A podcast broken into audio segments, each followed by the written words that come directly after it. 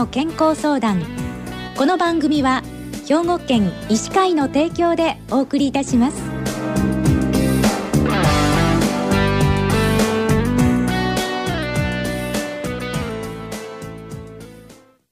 みんなの健康相談、ご案内の広井千佳子です。今週は兵庫県医師会の医政研究委員会委員長でいらっしゃいます林勲先生にお話をお伺いします。林先生、おはようございます。おはようございます。林の林です。どうぞよろしくお願いします。こちらこそよろしくお願いいたします。先生は今ご紹介されましたけれども、西宮市で林院をご開業されておられるんですけれども、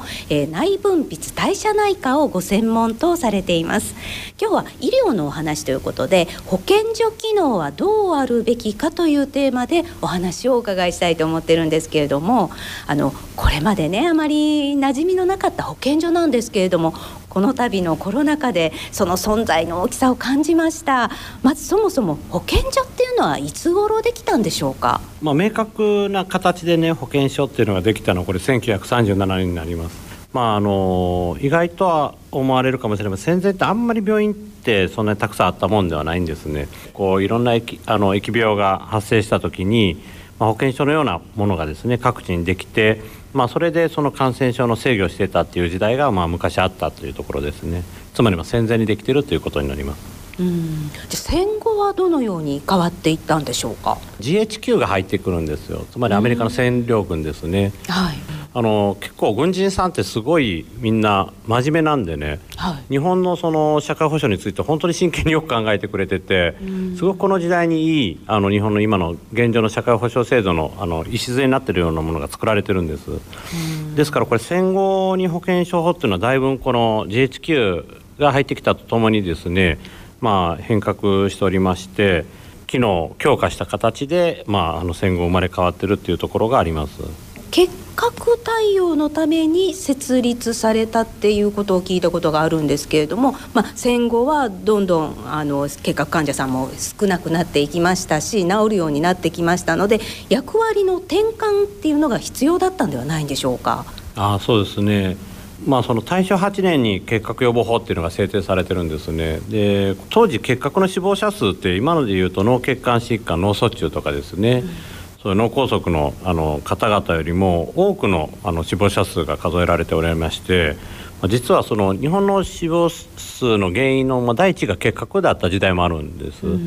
実はその保健所と、一概に言って疫病全般をやはり総括してコントロールしていく機関ではありますが、主にその役割っていうのは実は結核の予防にあったというところはありますね。じゃあ現在の体制っていうのはいつ頃出来上がったんでしょう。1937年に制定されて以降ですね、少しずつ形を変えていってますが、1997年からが現在の姿というふうに言ってもいいかもしれませんが、どうやって切り口どこで切るかということになるので、一概には言えないですけど、そういう区切りかなとは思います。じゃあどのような業務を具体的に取り扱っておられるんですかね。一概にその保健所って言ったら今はねコロナ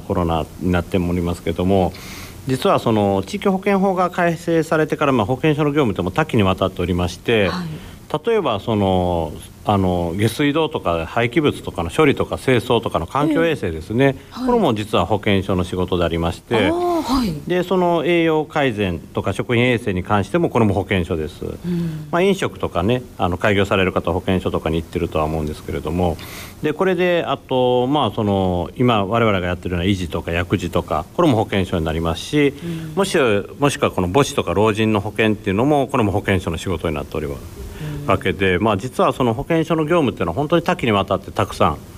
非常に大変な行政機関だというふうには考えてます。で新型コロナで保健所がパンク状態になったっていうのもこれでうなずけますね。こんなに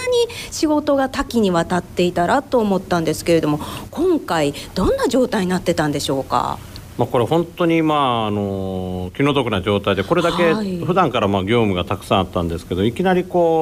新型コロナウイルス感染症のパンデミックが襲ってくると、もう全部このコロナの患者さん対策をしていかないといけないということになるんですね、で例えばその電話相談ですね、はい、もう電話相談だけでも数千件単位で来るわけです、はいでそれをそのわずかながらのこの職員で対応しないといけないもんですから本当に考えただけでもゾッとするような状況だったんですね。で、意外と知られてない、例えば皆さんコロナにかかった時に保健所の連絡して保健所の対応が遅いとか言って怒ってた患者さんもいらっしゃいますけれども、はい実際はですねその新型コロナウイルス対策の主な業務というのはこの発生届を受理するだけじゃなくてですね、入院を勧告したり解除したりですね就業制限を勧告したりとかですよ、それだけではなくてですね、その先ほど言ったような電話調査もしくは疫学調査検体の回収とか搬送とかもしないといけませんし、はい、で実はその、患者の搬送とかも保健所の役割になってくるわけです。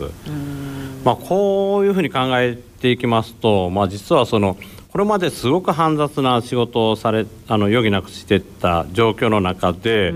このコロナの対策だけでももうほとんどの、その、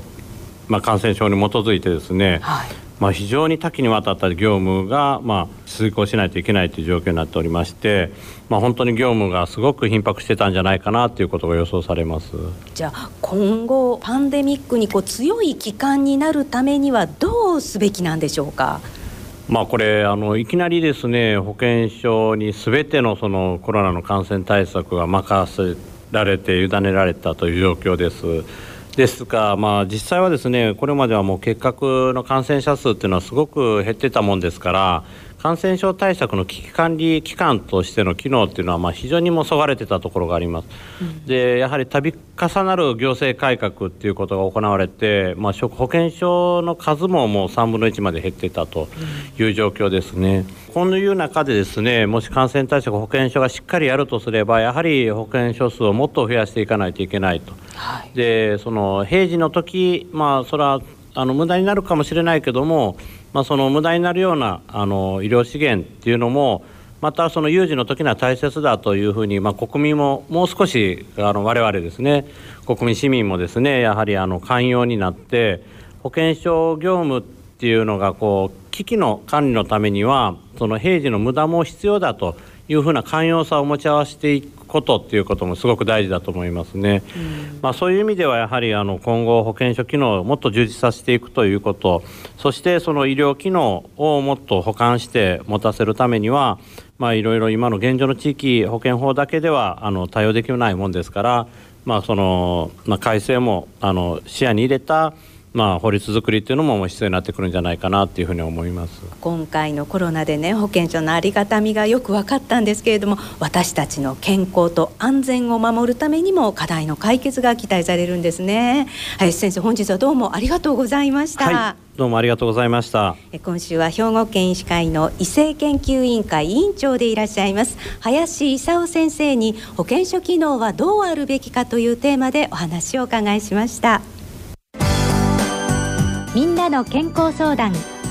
ご案内は広井千佳子でした。この番組は兵庫県医師会の提供でお送りいたしました。